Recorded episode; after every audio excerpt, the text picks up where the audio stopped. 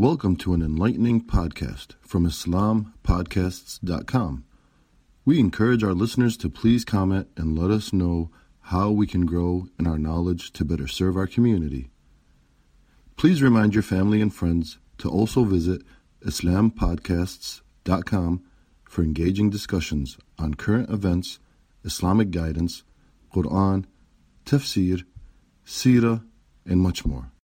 Bismillah ar-Rahman ar-Rahim, we can get started if all participants can turn on their video. Bismillah ar-Rahman ar-Rahim. Inshallah, we can begin. Mutasim, if you can please start. Bismillah, alhamdulillah, wa salatu salamu ala rasulillah sallallahu alayhi wa sallam. Rabbi shrah sadri wa yassir li amri wa ahlul uqdatan min lisani yafqahu qawli. Assalamu alaikum. My name is Mu'tasim and welcome to our live Deen One podcast, our first live one. Uh, inshallah, we'll, discuss, we'll discuss um, concerns about the coronavirus and uh, the Islamic perspective on dealing with it.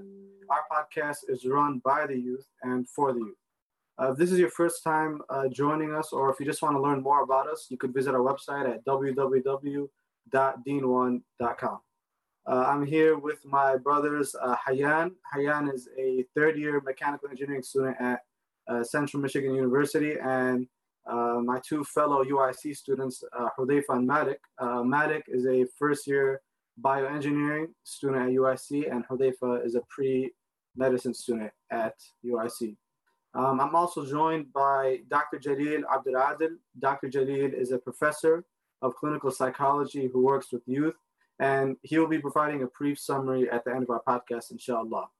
Um, to our viewers, throughout the podcast, feel free to ask any questions um, in the comment section, and inshallah, we'll answer some of them towards the end. Uh, Dr. Jalil will be joining us towards the end of the video to give a brief uh, summary and uh, to give his uh, two cents about what he wants to say, inshallah. Assalamu alaikum, guys. How you guys doing? Assalamu alaikum wa rahmatullahi wa barakatuh. How are you? Alhamdulillah, I'm doing good. Uh, okay, so f- if anyone ever listened to a Deen One podcast, uh, you'll probably recognize that Malik is a new member. So we'll go ahead and start off with Malik. And you know, Malik, uh, what I want to ask you is that um, you know this whole coronavirus situation. In the past couple months, we've all learned that it could be very dangerous um, to people that come into contact with it, and um, in some cases, uh, people could even die from it. So when we hear that uh, someone has caught the virus, it could be a friend, uh, someone close to us, or even a stranger. What should our attitude be towards that? Okay, so obviously, before we tackle any problem or any situation, we have to realize that as a Muslim, we need to, whatever action that we do, we need to go back to Islam and figure out the basis of it based off Islam. So in regards to in regards to the situation, we understand that one, that life and death is from Allah subhanahu wa ta'ala. And likewise, illness and diseases are also from Allah subhanahu wa ta'ala. And these are just like facts that we just can't escape from. It's the reality that Allah subhanahu wa ta'ala placed for us. So the what we need to understand from this circumstance, like this pandemic, the coronavirus that's happening around the world, is that what's our responsibility? Uh, are we responsible for how it happened? Are we responsible for, for responsible for how to deal with the situation? Because honestly, these are tests from Allah subhanahu wa ta'ala. And these are can be li- these are can be linked to either punishments or rewards or even removal of our sins. There's a hadith where, uh, where Muhammad says, No fatigue, nor disease, nor sorrow, nor sadness, nor hurt, nor distress befalls a Muslim, even if we're the prick he receives from a thorn. But then Allah expiates some from his some of his sins for that.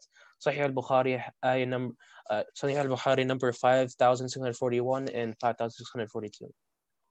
So at the end of the day, in this hadith, it's saying that any pain or any distress or any problems that may happen to you, Allah subhanahu wa ta'ala is going to alleviate your sins, remove your sins.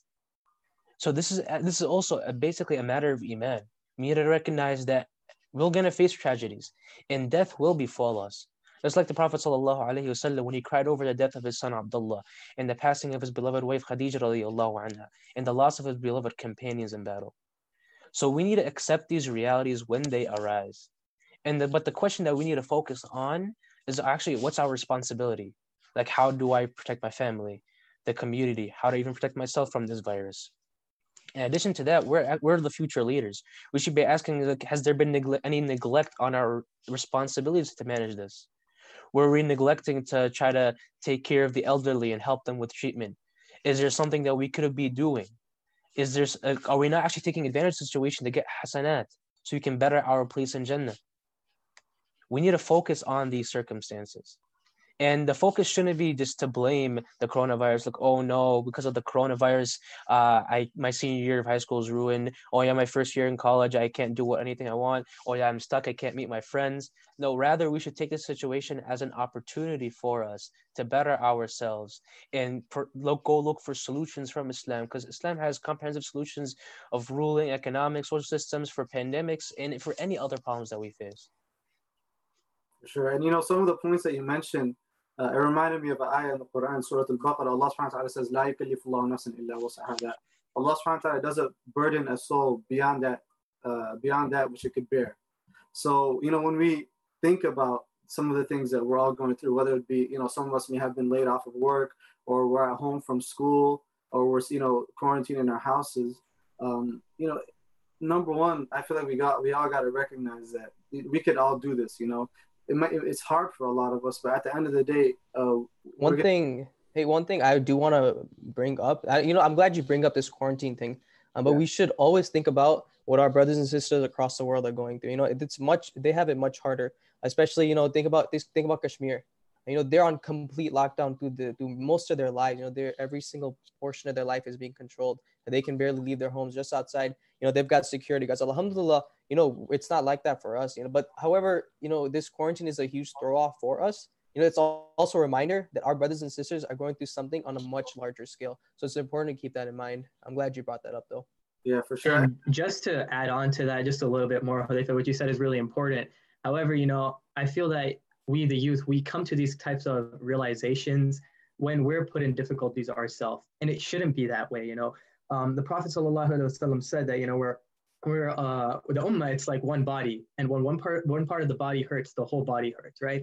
So it shouldn't be just in the times of difficulties that remember them. We should remember that at all times you know at times of ease and difficulty.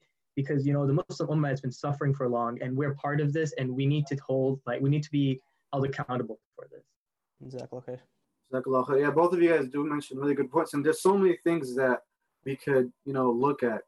Um, for example a lot of people might be suffering from food shortages and you know, if you think about the big picture, how many people all around the world, especially in the Muslim world, are suffering from these type of things day in and day out? You know, so Hayan, uh, I really like the point that you mentioned. Uh, we should be thinking about things, these things, in times of ease and in times of difficulty. So, uh, inshallah, we could all do that. Uh, I want to transition to a second uh, point, and uh, Hudayfa, you did mention that um, uh, or Malik, sorry, I did mention that as Muslims, uh, in times of in times like this, we do have uh, certain responsibilities, and uh, we should be doing certain things. So, Hudayfa, uh, what do you say about that? What kind of things should we be doing in a time like this? Sure. Um, thank you, Mutasim. Um, so I want to break this answer up into into three different three different categories, if you will. Um, so the first one is uh, a little more practical on what we should be doing. Um, these little things we need to make sure we're fulfilling to um, limit the spread of our virus because you know that that's a, that's a huge priority right now. You know, CDC, WHO, uh, all the medical experts they recommend to us um, these little things such as you know staying at home. That's the whole point of this quarantine. Um, you know, um, washing your hands, soap and water. Uh, making sure you're not touching your face and wiping down commonly touched surfaces. You know, these, these are just the little things that in the long run, it's helping alleviate that virus. And I'm sure the term you guys have heard of is um, uh, flattening the curve, right? Um, you know, we, we want to limit that that um, that stress for all the healthcare officials in, in our country, and all these little things. That's that's going to help help do that. And as as individuals, a part of a larger community, we need to make sure we're fulfilling all of that. And the second part that I want to bring up is that this is a very huge time of crisis for us. You know, a lot of us we have, we've never faced anything anything even similar to this. Um, so this is a this is a huge reminder that this whole life is a test, and all these little tests thrown at us in this larger life, this, this is to, to remind us of, of, of the akhirah. You know, sometimes we, we get caught up, caught up in our daily, in our daily lives. We're, we're busy, we, we have school, we have our jobs, but th- this time of stress, it reminds us that, you know, this, this whole life is a test. We have to protect ourselves from the hellfire. The question, the important question to ask is, you know, we're shifting our behavior to, um, to protect ourselves from the virus. Did we shift our behavior to protect ourselves from the hellfire? I'm sure that that, that, that kind of triggers something in your head. Um, and the last thing I want to bring up, you know, we've got we all of us we have all this free time. You know, we're we're home from school. Uh, some of us we don't have a job. We, we don't have any work anymore. Um, you know, this is a huge reminder. Um, this is a, and a huge opportunity to spend time with our families, connect back to Islam, um, we can we understand our roles as Muslims in the household. Um, we, this, this is a huge um, opportunity to discuss and build that Islamic atmosphere that sometimes gets lost, um, lost in our busy lives. And inshallah, we, we can take away something important from this about how to spend our time wisely. Yeah. And you know, taking that responsibility uh, on ourselves and putting responsibility on ourselves to make sure that we do things to limit the spread of the virus. Uh, so that's a really uh, important point that you mentioned. And you know, I do feel like a lot of us have been listening to this uh, advice properly. You know, a lot of people um, have been staying at home. You don't really see a lot of people rebelling and going outside and uh, you know putting themselves and others in risk. So uh, this is definitely something that I feel like um, us as individuals and just society in general is doing uh, properly. But one thing that I do notice, and that I did notice, especially when uh, this whole coronavirus epidemic started to get uh, really serious, or pandemic started to get really serious, uh, was when um, first came around. Uh, there's a lot of governments that didn't warn the people properly. So there were some governments that, um, you know, didn't tell the people the truth, or there's some people, government officials that told people that, oh, it's not going to be a big deal, or we have a cure coming soon. So there wasn't enough warning given to the people prop, uh, properly. So you know, right. again, one thing that I want to ask you is that, mm-hmm. as Muslims from Islamic perspective, how would this have been dealt under uh, Islamic system of governance? Meaning, at the time of Rasulullah, if this were to happen, right. uh, how would they deal with it? Or uh, at the time of one of the Khulafa, how would they deal with it? Right. Bismillah ar-Rahman ar-Rahim. Wassalatu wassalamu ala rasulih al-kareem. Alhamdulillah rabbil alameen. Mu'tasim, that's a really important point you're making here because um, what you're saying is right. We've felt neglected, you know, in a way. And to understand this, you know, um, uh, one thing that comes to my mind right away is the hadith of the Prophet sallallahu alaihi wasallam when he says, "Kullukum ra'in wa kullukum mas'ul ar So this translates to that each one of you is a shepherd and you're responsible for your flock. Now, this hadith is very important in understanding, you know, our responsibilities. What is the Prophet saying? He's saying that us as Muslims, we all have some roles, some duties that we have to fulfill, some um, some burdens that we have to fulfill in order to be successful. And to understand this further, we can break this into three different levels. And um, for the first level of responsibility, we can talk about the individual or the family responsibility. What I mean by this is that you make sure that you follow um, the guidance that Islam has given you in regards to this, you know, in regards to staying um, clean, remaining pure, uh, your hygiene and everything, and how to deal with people in these types of situations, you know, not hoarding and treating your um, family members and uh, your neighbors and all them with respect, you know, being there for them.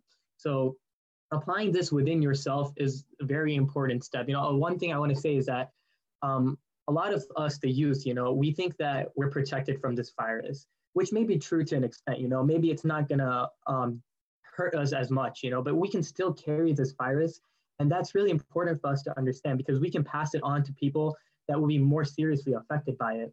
What I mean is like you know the elderly people, the babies, people that have other type other types of diseases you know they can die from this type of stuff you know and it's really important for us to understand this because it's a responsibility on us to be able to contain this and take the proper measures that islam is giving us take the proper measures that our medical experts are giving us just so we can contain this and come out of this you know in a better situation that's the first level of responsibility the second level of responsibility is at the societal level you know we live in a community with lots of people are around us and you know, this pandemic is affecting everyone, from you know uh, the rich to the poor. Everyone's being affected by it, and the elderly and the young. And we have to make sure that once we've taken care of our first responsibility, we make sure that we are there for our neighbors, for our community members, make sure that, you know, nobody's getting left behind. A lot of people, you know, they're running out of food, they don't have milk, water, they run out of groceries, they don't have, you know, the proper uh, medical um, equipment or the medical means. So we have to make sure that, you know, we are there for them. And because Islam stresses on this, you know, this hadith is a it's from the Prophet sallallahu alaihi wasallam, and it's advice for us. You know, it's not meant to be taken lightly. And the final aspect of responsibility that I want to get on is something that you were saying, you know, at the end of your question, is the neglect from the government that we're seeing. And this is because, you know, there is no sort of pressure from a higher authority, which is Allah Azza. You know, none of our leaders today, they have that sense of responsibility. In Islam, you know, the ruler, whoever it is, he has a responsibility on them because the hadith it continues and it says that the ruler is responsible for his affairs. So he has to make sure that he's acting justly for the people. He's providing them with everything that need that they need, whether it's you know proper testing kits or making sure that um, there's enough healthcare for everyone, or making sure that people the goods are being distributed and not being hoarded by some individual.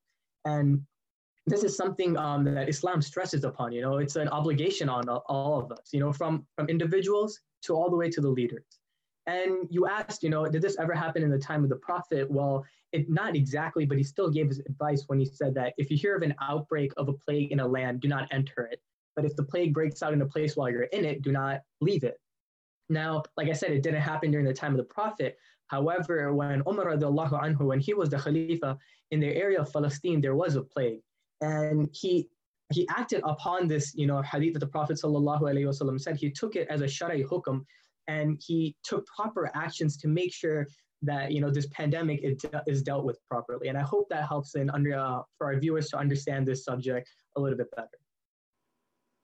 Sure. And you know, one of the things that you mentioned is making sure that those around us are taken care of. And um, you know, as, we're here, as we're in our houses and we're quarantined, the people around us are our neighbors, right? And you know, if we think about the amount of times that Rasulullah advised us to um, take care of our neighbors, ask if they're okay, and to make sure that they don't go to sleep hungry and all this kind of stuff. You know, I know here in the West, relationships with neighbors is not the same as it is back home. You know, like where I'm from, a lot of the times, most of the time actually, you know your neighbor, you know their mom, their dad, their kids. It's very intimate relationship, you know. But over here, the most where it goes, you know, you might see your neighbor going to work, going to school, or coming back. You might say hi, bye, how are you? But you know, um, we should all of us as Muslims feel some type of responsibility to make sure that our neighbors are doing okay, especially those that are uh, sick or elderly. Just asking them, you know, um, you guys need anything? Is everything going all right? Um, so you know, the, and there's you know there's a lot of different Muslim youth groups, uh, both here and abroad, that are taking those types of responsibilities upon themselves. So we ask Allah Subhanahu wa Taala to uh, increase them in uh, reward and to. I mean.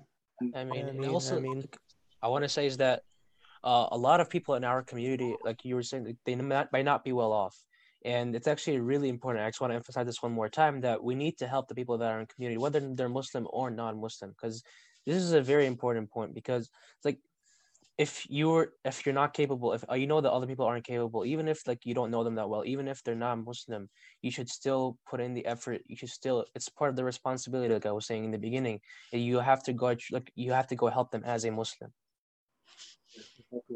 Um, I'm gonna we're gonna transition to our second segment of our uh, podcast. Um, but before I do that, um, I just want to remind any of our viewers, if anyone joined a little late, to uh, subscribe. And if you guys want to learn more about us, go ahead and uh, go ahead and uh, go to our website at www.deen1.com and share this live podcast with others, inshallah, so we could all get a piece of the reward. Earn the sadqa jariyah. Yeah, for sure, for sure. Um, all right, so our second segment, inshallah, going to be a little bit more open. Um, and, you know, at least for me, um, now that I'm at home and um, now that I don't know, I don't have the same structure to my day as it was before, you know? Uh, before, when I was going to school, I had a time when I would wake up, a time when I would go to class, study, go to work. Um, it was very structured. But now that I'm at home, you know, I don't have that same structure, a lot of time on my hands. So I might be doing things that um, are not productive. Uh, like I play, I play Call of Duty a lot with Hayan, so you know uh, we might stay late sometimes. So um, just what are some things that we could do to make sure that we spend our time like more productively? What do you guys say? Right. No, I definitely agree with you, man. Like this abundance of time that we have all of a sudden is it drives you crazy in a way because like like you were saying, you know, we were we had our lives, we had our strict routines every day, wake up, go to school and stuff. But now it's just this so much time and you're like left with I don't know what to do with. And it's easy to waste it, you know. I'm a victim of that myself. But um, like you say, you know, playing Call of Duty, spending those long hours on TikTok and stuff.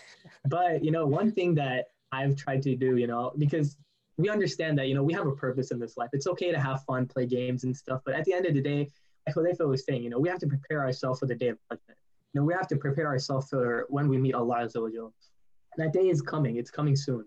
And one thing that I've tried to, you know, do for myself to help myself, you know, get closer to Allah, understand, you know, Islam a little bit more, is I've tried to listen to, you know, more tafsir or read more tafsir. And like, for example, you know, I've been listening to the tafsir of Surah Fatiha. You know, we read the Surah Fatiha 17 times a day. You know, that's like the minimum that we have to read it. And then, you know, the sunnah after that, whatever. But do we really understand what we're saying, you know? Like, the translation is one thing, but especially for the non, you know, non-auto uh, speakers, it's really, these, these words are really important. This encapsulates our whole Islam in these few verses. You know, it's a whole aqidah that we everything emanates from this, and we have to understand that. That's just something that I've been doing that's been really beneficial for me. Other than that, I just keep myself busy. You know, I've tried new hobbies like painting and stuff.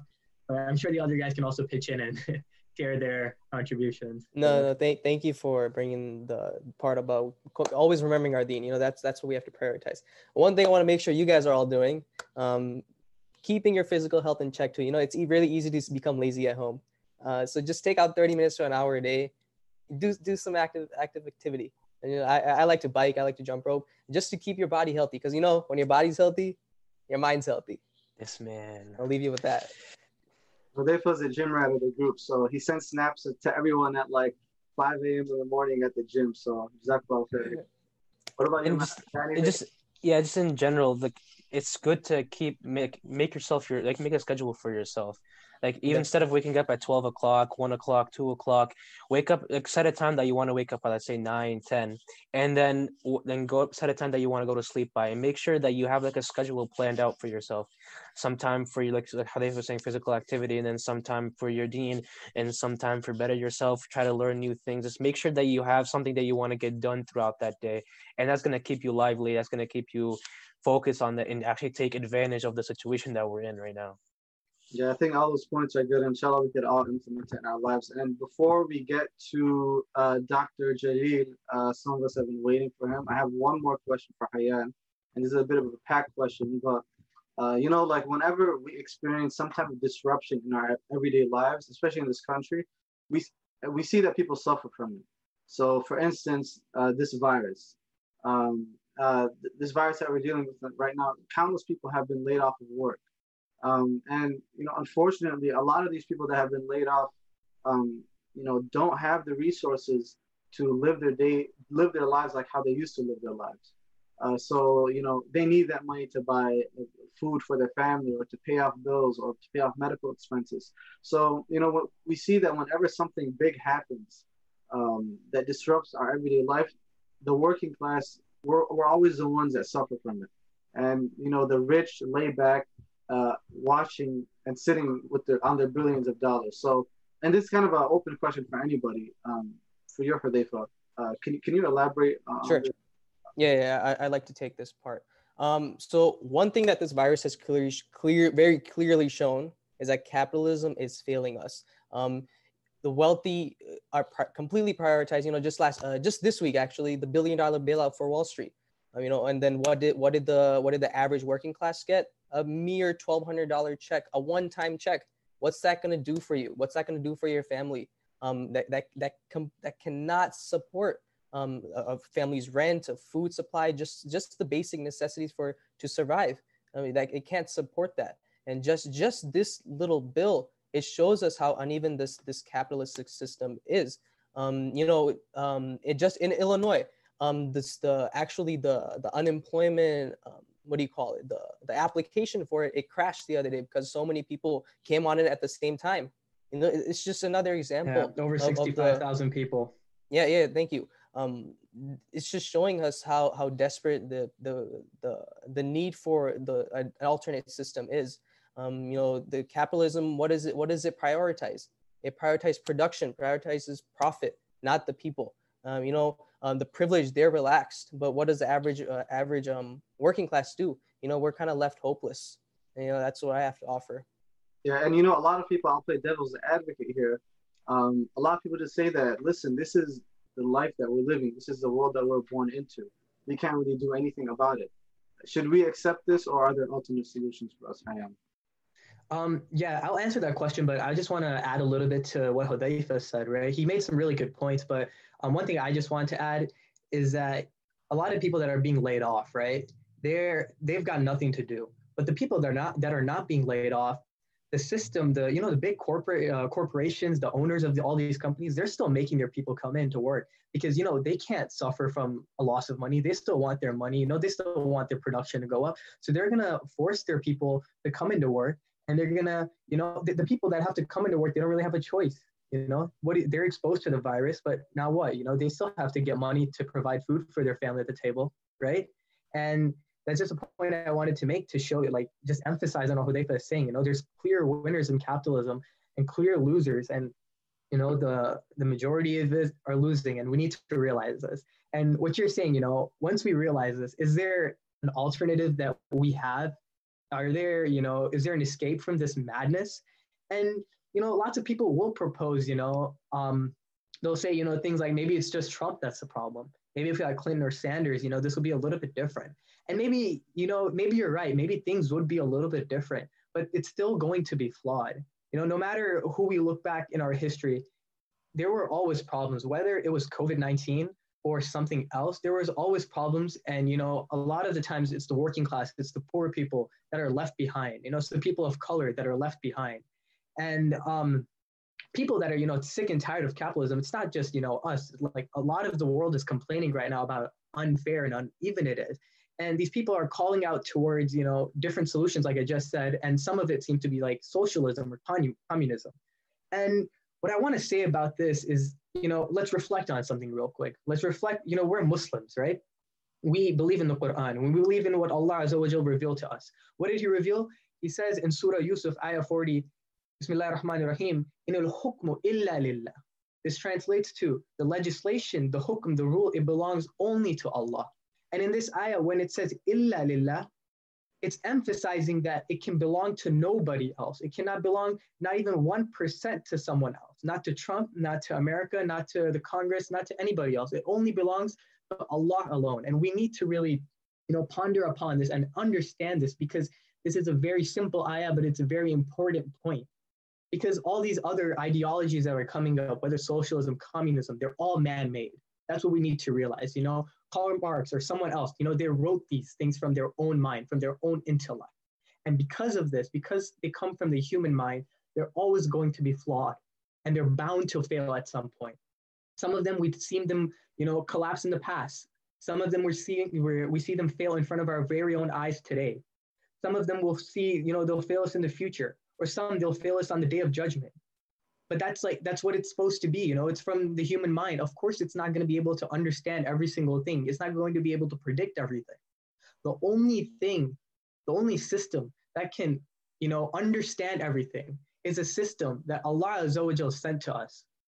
And that's the system of islam. It's a system that is from the creator of the heavens and the earth. It's a system that was revealed in the quran and the sunnah. And it's a fard on ourselves to educate ourselves on this. Because if we don't understand this is part of our deen. We need to understand this. We can't just you know pray and fast and forget about this part of the deen. This is also an ayah you know? Allah says in the quran in another part do you believe in part of the scripture and disbelieve in part of it?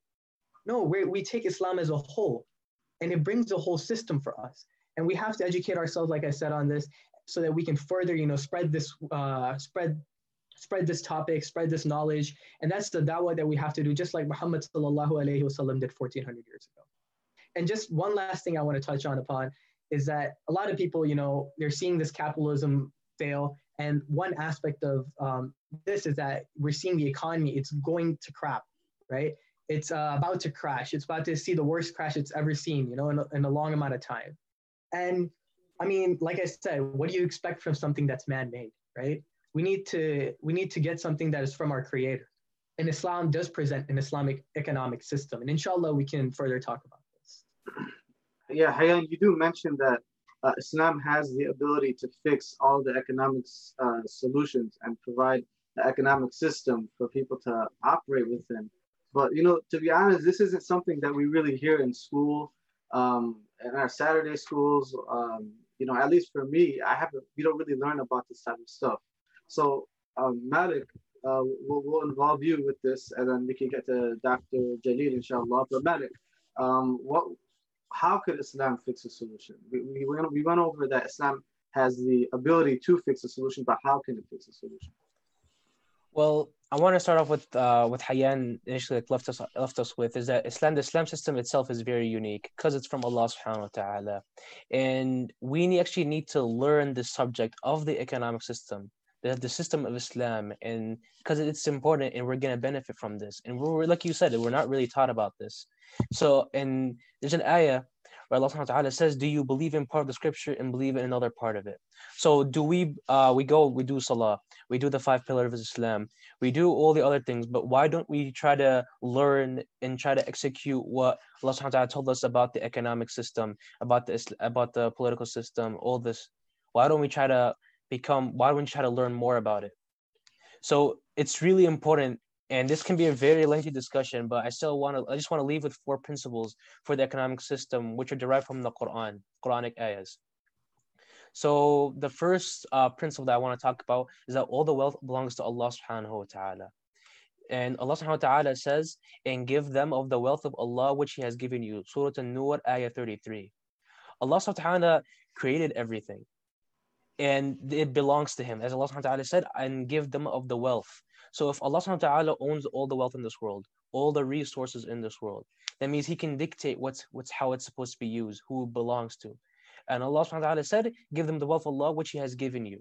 So that means we need a it doesn't mean that that means the wealth that Allah subhanahu wa ta'ala gave us, these resources, it's not supposed to be only given to a few people. And people shouldn't monopolize everything. It should be given to everyone. It should be given to everyone. And the second principle is that the, community is a trustee of the wealth. Allah subhanahu wa ta'ala says, and give them of the wealth of Allah which He has given you. I mean, uh, believe in Allah and His Messenger and spend whereof He has made you heirs. Surah Al Hadid, ayah number 7. So that means Allah subhanahu wa ta'ala, we have to hold each other accountable. And the Ummah has this responsibility. Allah subhanahu wa ta'ala says, Whoever believes in Allah and His Messenger, spend whereof He made you His heirs. So that means we need to pay and we need to spend for the, our Ummah And, in there's a hadith where it says The people are partners in three things water, pastures, and fire. And the basically water is pretty simple. Water means that the rivers and lakes, which means that they can't be owned and they should be given to everyone. The whole ummah should have access to water, which as we can see isn't happening nowadays. The second part about pastures, land. So just land in general anything any uh, any the land the Islamic land it should be given to anyone. It shouldn't be restricted to anyone which as we can see nowadays the land is restricted to a lot of people. And then the last part is fire. Fire here means energy. And we see and obviously oil reserves of energy. And we see all the res- oil reserves are what? Owned by private corporations. They're not given to everyone. Their prices are super high. Not everyone can have access to this energy uh, so now the third principle is the hoarding of wealth is prohibited. Allah subhanahu wa ta'ala said, And those who hoard up gold and silver and spend not in the way of Allah, announce to them a painful chast- chastisement. Surah Tawbah, ayah 34.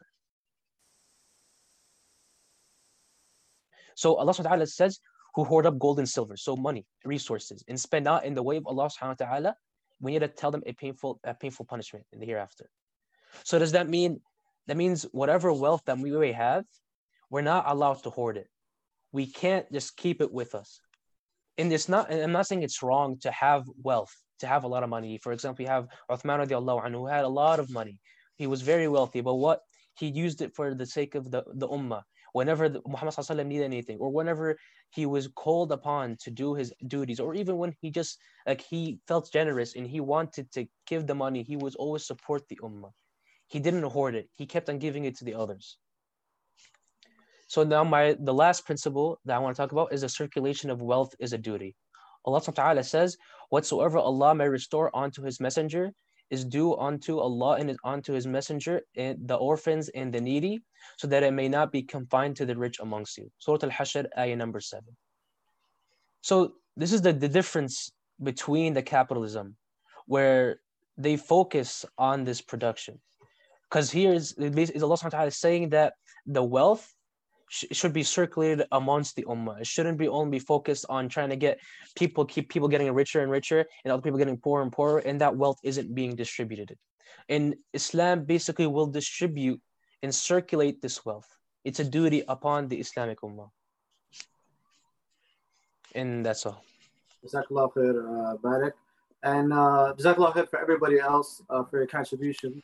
Uh, lastly, we'll have uh, Dr. Jalil uh, to, to summarize our points and give a couple of his points as well. If any of you guys join a bit late, Dr. Jalil is a professor of clinical psychology and he works with youth and young adults. Uh, if you could, Dr. Jalil, can you conclude with some key take home points for our panelist discussion? Oh, oh. There. Assalamu alaikum wa rahmatullahi wa barakatuh. Wa alaikum Alaikum assalam wa assalam. rahmatullahi wa barakatuhu. Jazakallah khair for inviting me to come along and alhamdulillah, you know, you have the, the older people are the only ones who don't remember to hit mute uh, so they can unmute themselves. but alhamdulillah rabbil alameen, Jazakallah khair for sponsoring this event. I really want to address some things to us as adults and us as parents who are supporting our youth and young adults who are doing this. Uh, first of all, I want to commend them that they're acting like men, uh, not like kids, not even like teenagers, but like men. And this is the way it should be, and this is what's expected when youth really take on the mantle of Islam. Uh, they're not playing video games, wasting time doing at least all day, right? Um, they're not complaining that they're bored. They're taking their time and using this time to remember Allah subhanahu wa ta'ala and a mission to not only the Muslim Ummah, but to all humanity. That's why this has a global perspective of what's being discussed here. And so these are examples of what young people can do when they're connected to Islam and they're seeking the pleasure of Allah subhanahu wa ta'ala, that they're expected to be leaders. They're expected to be men. And alhamdulillah, Rabbil Alameen, we're getting an opportunity to see that in action today. And that's something all of our parents, um, all of our community members and elders, we should expect them not to act like kids, not to act like teenagers, but really to act like men, young men, young women. We have the strength to carry this banner of Islam to the whole world, which brings me to point number two. And this is a little bit of a difficult point for us who are older, but I want to say it clearly. We have to allow ourselves to be humble enough to learn from our youth. And I want to say that again. We have to, as elders, learn from our youth. They're being exposed to living experiences and situations growing up here in the United States that many of us have either never experienced because we didn't grow up here, or we've grown up here, but we grew up here in a different era. So we have to listen to what our youth are saying. We have to learn from what our youth are saying, and we have to encourage our youth to join hands with us to raise this banner of Islam, not just because there's a corona uh, uh, crisis, but joining hands like now and later, not only when the masjids are closed, but when the masjids are open, that we really embrace them and clear a space for their voice, their ideas, yes, even their mistakes, because we working together with our youth is the only way the Ummah as a whole will mobilize all these valuable resources that we have. And the other thing that I want to commend them on this point is these youth today, and really none of us today, we haven't lived under Islam. We haven't been taught properly about Islam as an Ummah. All of Islam is a comprehensive system, but even though we haven't lived under it, we haven't learned it properly, we still love Islam.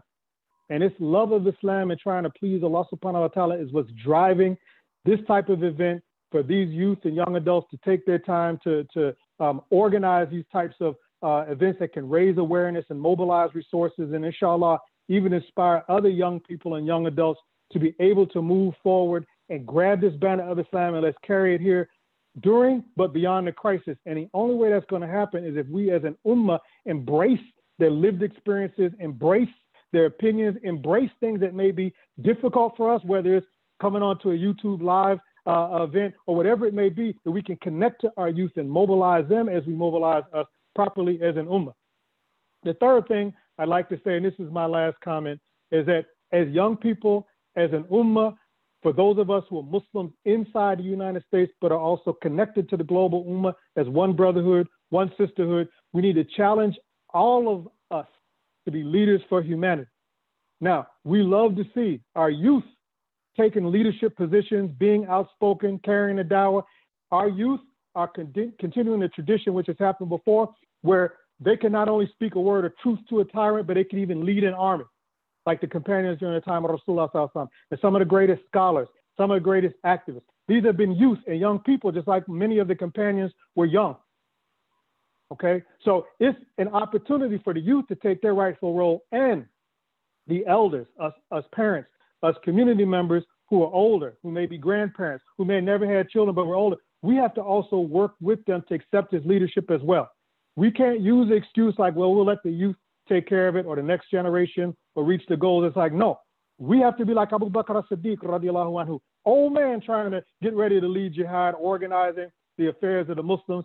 This is something that we really have to embrace as a Muslim community across the lifespan, across all the ages, across wherever we may be living in the West, the East, or wherever around the Muslim world. And inshallah, we hope that this will be a time for us to learn and to organize our resources, learning how to do a live webcast, learning how to attend a live webcast, learning how to shift our dawah to online platforms so we can then continue when we have in-person and online platforms. Those are important things for us to do. So we ask Allah subhanahu wa ta'ala to help us do those three things. One, we need to make sure we encourage our youth and embrace our youth who are acting like men and women, even at this young age. Secondly, we need to make sure we listen and we learn from our youth just like we want them to learn from us. And third, we need to challenge each other to be leaders for humanity as Muslims inside the U.S. who still want to be part of an international movement to raise this flag of Islam so La ilaha illallah Muhammad Rasulullah sallallahu alayhi wasallam. That can be something that's a leadership and a light for all of humanity for all time, inshallah, until Yom Qiyamah. Jazakallah khair. Jazakallah khair. Uh, inshallah, Allah subhanahu wa ta'ala gives us all of the, uh, He gives us the strength for all of us to be leaders and to give Ameen. Ameen. Ameen. Islam. Uh, before we end this off, uh, we have some questions, but before we get to the questions, uh, does anybody else have anything to add uh, to this live podcast? Yeah, okay. Is it okay if I say something real quick? Right. So, um, whatever Dr. Jalil said was, you know, very beautifully said. And one thing that came to my mind is that when Allah Azza wa Jal, He says uh, in the Quran, "Kuntum khayra ummatin ukhrijat linnas wa ta'muruna bil ma'ruf wa tanhawna 'anil munkar." So Allah says that you are the best nation produced as an example for mankind. You enjoin what is right and forbid what is wrong. And this you know, this ayah comes to my mind, especially like in this time of crisis. like Dr. Jalil is saying, you know, we have to be the leaders today. We have to be like Abu Bakr and Umar radiallahu anhu today. And we are the best nation, you know, that Allah has made us the best nation for mankind. And we have to set an example for everyone else. And that's something that we should remember, inshallah. Jazakallah khair, Hayyan. Uh, we do have some questions here that we could get to. Uh, the first question um, and this could be for. Uh, I, can, I, I, can help answer that. All right, go ahead, Hudayfa. The first question we have is uh, Is COVID 19 virus for old people or young? Does it discriminate between any young people old people? Okay, so generally, from the statistics we have, from the initial statistics from China, it was looking like um, the virus was mainly only affecting the elderly and the immunocompromised, those that have underlying conditions most most severely. However, as like the virus started moving moving outwards, um, especially in Italy, and then from the data in U.S. that that that we that the medical experts have provided, um, more and more younger people are being severely are also falling severely ill from this. And actually, just uh, just yesterday, I was watching I was watching the news, and the U.S. reported its first um, infant death and you know, although there was um, some sort of underlying disease, this is to show us, this is to show us that none of us are really safe. And you know, um, I believe it was Hayyan that mentioned um, that you know uh, that just because the data uh, uh, appears that we're not most severely falling ill, we still are carriers of the virus. We can still go give it home. Uh, we can bring it home from outside and you know give it to grandma, grandpa, or or our our, our sick like um, elderly. Um, so it's although just the data supports it's most severely affecting the elderly, we shouldn't take it lightly. And, you know, that's all I have to offer. Um, and to our second question, I want to give this one to Dr. Jalil. Uh, how would riots uh, be handled in Islam if there was an unfair distribution of wealth, similar to what we are seeing in some parts of the world today? Dr. J. Yes, I was trying to type that in the box so fast. Y'all pardon my typo at the end. Uh, in short, you don't prevent a riot by waiting until people riot and then bring a police force or law enforcement. You prevent a riot by building the proper aqidah. So that'll help us in two levels. One is even if you're hungry, even if you need things, even if you're desperate, you won't take anything that's not yours nor destroy anyone else's property because you fear Allah subhanahu wa ta'ala. So taqwa really is a prevention here. And if you look at the time of Rasulullah and throughout periods in history, when Muslims were suffering or when they need things, they didn't attack each other, they didn't steal things from each other. Actually, the, the overwhelming majority of cases, they suffered together. And they suffered together because they all believed in Allah subhanahu wa ta'ala and they said, we share the sacrifice. So there also wasn't an uneven balance in the distribution of resources because no one was keeping things and hoarding things for themselves. So there was no place to riot to. Uh, secondly, if it happens under Islam, we have enough people who will either be moved by the aqidah, who won't steal in the first place, or those who uh, get desperate and lose control of themselves. There's a hukm sharia about if it's a overall famine uh, and a person is really actually desperate and they're unable to access resources, there's certain forgiveness. But the scale of the rioting that happens like under capitalism, where in one second, if I don't get what I need, I'm going to steal it, or if you have it, I'll steal it from you, or if we both don't have it, we'll go attack a store. Those are things that the aqidah is the only one which will clean up. Because in this society, they tell you it's only a crime if you get caught. And me, myself, and I. So what else would we expect people to do when they're desperate except take that, especially when there's been a state example of taking what's not yours. There's a whole big layer of U.S. history. So what else would we expect? So Islam has a completely different solution. I'm sorry. No, uh, Jazakallah khair, uh, Dr. Jalil. Uh, and to our third question, uh, I'll give this one to Hayyan. Uh, so the question states the panel discussed how the system of Islam will deal with different aspects of life, uh, be them economical, social, etc. But how do we convince people when they say, "quote Yeah, but we don't, we do not have the Islamic system." Unquote. All right. So um, that's a great question. And um, what we have to do is, you know, we have to search Islam for the answers, right? Whenever we come across these types of questions. And today it's very clear that we do not have any sort of Islamic system where we can, you know, have all of these things sorted out in a proper manner, like you just said. Um, so when we look back in Islam, did the Prophet wasallam did he have the system of Islam the first day? You know, he was a prophet. Of course not. You know, he was in Mecca and he was striving for Islam for years, right? And that's what we have to do. That's our responsibility. He is our example, the best example, and we have to follow his footsteps. You know, we can't settle for less, just like the Prophet. He never settled for less. He settled for 100% of Islam, not 99.99%, not, you know, it was complete Islam. When he went to the uh, tribes, when he asked for their, you know, support from those tribes, they put certain conditions on him, like when you die, will you give us the power back? Or, for example, they went to a tribe and they said that, you know, okay, we'll give you the power, but um, we're not going to fight the Persians. You know, it's things like this. And the Prophet, sallallahu alaihi wasallam, he didn't, you know, accept these because he was searching for 100% Islam. And he did this and continuously. And there was, it was a tough time for the Prophet and the Sahabas. They struggled a lot, you know, we, they went through lots of trials and tribulations in Mecca.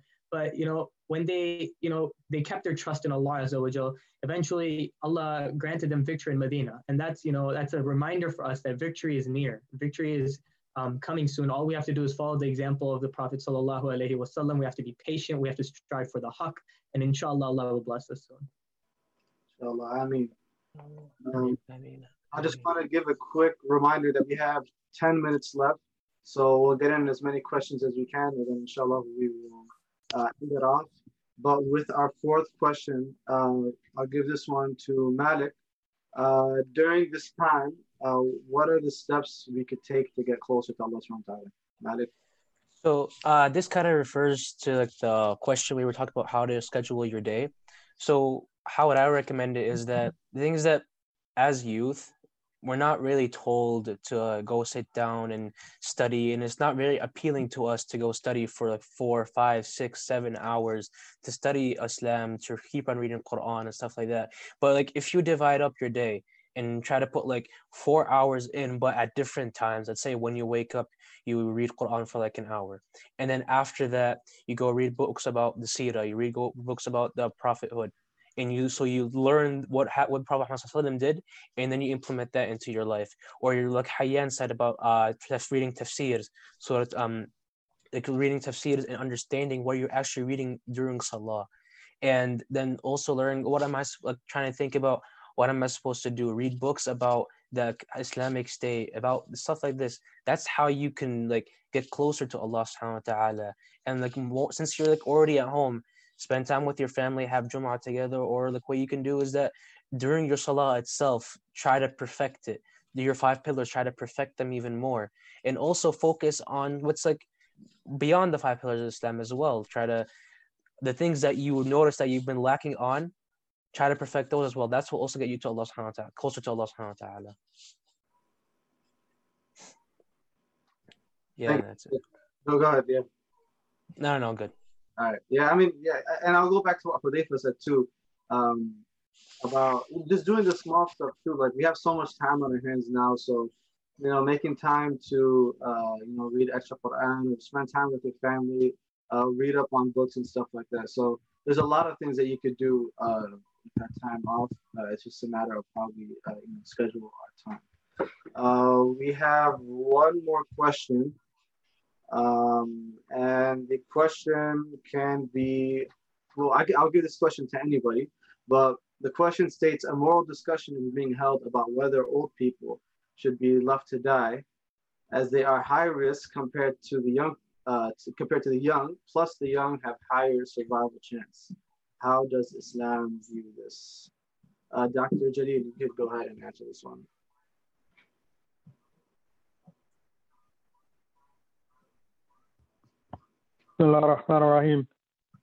I think that in any situation, you will have to make decisions about clinical care. And I'm speaking as a healthcare provider, also someone who works in a hospital um, triaging is a reality. However, it is very sinful if you actually have the resources and choose not as a country or a business to provide them because you view the older people as too expensive. You understand? So we should not even be having this conversation. If you have trillions of dollars to bail out businesses, that is a false choice to say, I'll decide which people I'm going to save, because actually you should use your full range of state resources to take care of the people. So you shouldn't put the local doctors and local hospitals and even the state uh, healthcare administration in a position where they're having to make these choices. So from an Islamic perspective, this is all wrong. Now, if you've properly distributed the resources and you're responding to something which overwhelms the infrastructure you have set up, which can happen to anyone, because there was even droughts and other illnesses uh, during the time of Rasulullah, then you can make decisions about how to provide care to the widest range possible, which may or may not be based on age. So, for example, you may have a very valuable or, or um, influential person who's helpful in keeping the affairs of the ummah in a good place who just happens to be older. You may have uh, young people who have a lot of chronic health conditions where it looks like they're in a very sickly state anyway.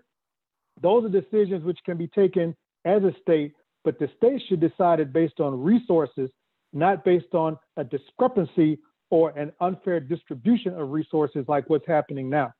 Um, so this is really a false choice which is being offered. That being said, I would like to pass it over to you all to say, what do you think about if someone was to approach you and say, well, you get to choose either your parent who's middle aged or your grandparent who's very old, how would that strike you as a person, particularly if you knew as a country you had enough resources? Because that's the issue today. We have enough resources, we're not using them and distributing them properly. Well, I kind of think this kind of links to the uh, last question that we were talking about how capitalism is the cause of like this these problems like as you were saying that they have all this money and things that they're not properly distributing that wealth as one of as I said, one of the principles of Islam is that you're able to distribute the wealth. So when if a person came up to me and told me to choose between my grandparents and my father, I would like, what's the real issue behind this? The government has the resources for this. And as you said before, like let's say for example, we were in a situation where we didn't have resources, then yes, you have to the government needs to choose the best decision. But we clearly see that you have the billion dollar bailouts and stuff like that. So there's resources, there's enough resources to take care of this. And just that this capitalist system is so flawed that it actually like they give you this question that this question actually arises. right. Um, just so I can add a little bit to this is um you guys what you guys said is perfectly fine. And um, we are in a situation where we do have enough resources. But hypothetically, if we are put into that situation where we don't, um, something that just comes to my mind is that um, from an ideological or an aqidah perspective, right? Um, death can come to anyone. Allah has written a certain time for us, whether we're old, whether we're young. Someone could pass away right now. Someone could pass away, you know, whenever, right?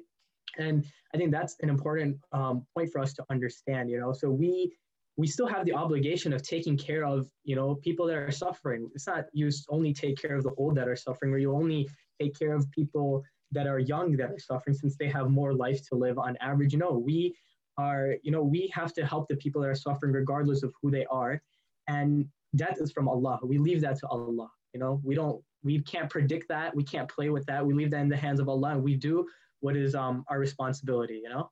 This is my perspective on there. Thank you, Hayyan. Jazakallah khair. And to everybody, uh, I want to thank you guys for your contributions and taking your time uh, to do this uh, with all of us. Inshallah, uh, we all get a reward from Allah subhanahu wa ta'ala for doing this. Ameen. Uh, and I to mean, our I mean, audience, um, thank you guys for tuning in. Please visit deen1.com uh, to learn more about us, as well as share this video and subscribe to our YouTube channel. And just due to the fact that, you know, what we're going through is such a big thing, um, you know, we want to ask Allah subhanahu wa ta'ala to alleviate whatever through and these uh, difficulties that people in our community are going through. So I want to ask Malik to uh, end us off with a dua, inshallah. Okay, inshallah. Bismillah. I ask Allah subhanahu wa ta'ala to forgive our sins. I ask Allah subhanahu wa ta'ala to protect us from this pandemic and the entire Muslim ummah from this pandemic. I ask Allah ta'ala to give shifa for the sick from the ummah of Prophet Muhammad sallallahu alayhi wasallam. I ask Allah subhanahu wa ta'ala to give us patience, give patience to the sick ones and their families. I ask Allah subhanahu wa ta'ala to use us for his deen and not to replace us. I ask Allah subhanahu wa ta'ala to guide us to the correct understanding of the deen and to act upon it. And I ask Allah subhanahu wa ta'ala to bless our ummah and attain Jannah inshallah. Wa akhu da'wana walhamdulillahi rabbil alameen. Assalamu alaikum wa rahmatullahi wa barakatuh. Assalamu alaikum. Assalamu alaikum. Thank you for listening to this podcast. Podcasts on current events, Islamic guidance, Quran tafsir, and Sirah are available at islampodcasts.com as well as on iTunes. Rate, review, and comment and let us know how we can grow in our knowledge to better serve our community. Please subscribe. Share and tell a friend about islampodcasts.com.